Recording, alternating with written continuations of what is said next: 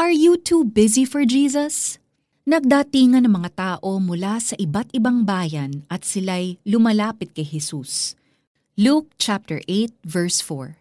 In 2017, Rappler published an article for the 16 most popular terms that surfaced over the social media and were used by many.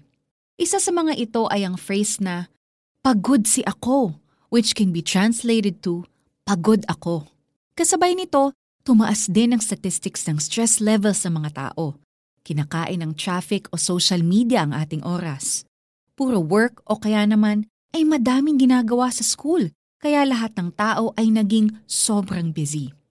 The sad thing is, we become too busy and our time for the most important thing becomes smaller. Are you struggling to spend an unhurried time with the Lord?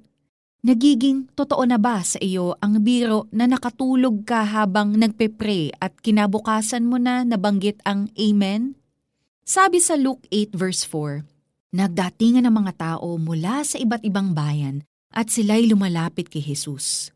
Kung nagagawa ng mga tao noon na dumayo mula sa malalayong lugar para lumapit kay Jesus, may we also find time every day to come to Him. Dahil sa Holy Spirit na ever-present, magagawa nating lumapit sa Panginoon anumang oras natin gustuhin. May we be reminded today that though we are busy with so many things, Jesus is our priority.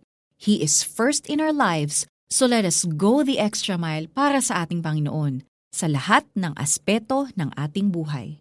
And when we come to Him, we will find rest. Let us pray.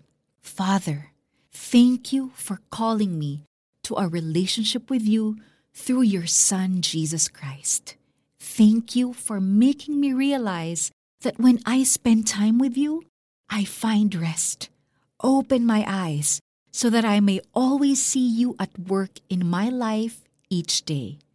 In Jesus' name, amen. For our application, make a list of what you do every day for a week. Lagyan din ito ng katumbas na oras na ibinibigay mo. Look at your lifestyle and see what robs you of your time for God. Halimbawa, instead of prayer time, you spend too much time on social media. Sa bawat item, make specific actions para mabawasan o tuluyang ma-eliminate ang mga ito. In exchange, allot more time for your personal devotion, prayer, fellowship with other Christians, ministry, and rest. Nagdatingan ng mga tao mula sa iba't ibang bayan at sila'y lumalapit kay Jesus. Luke chapter 8 verse 4. Ako po si Sonja Kalit. Have a great day and God bless you.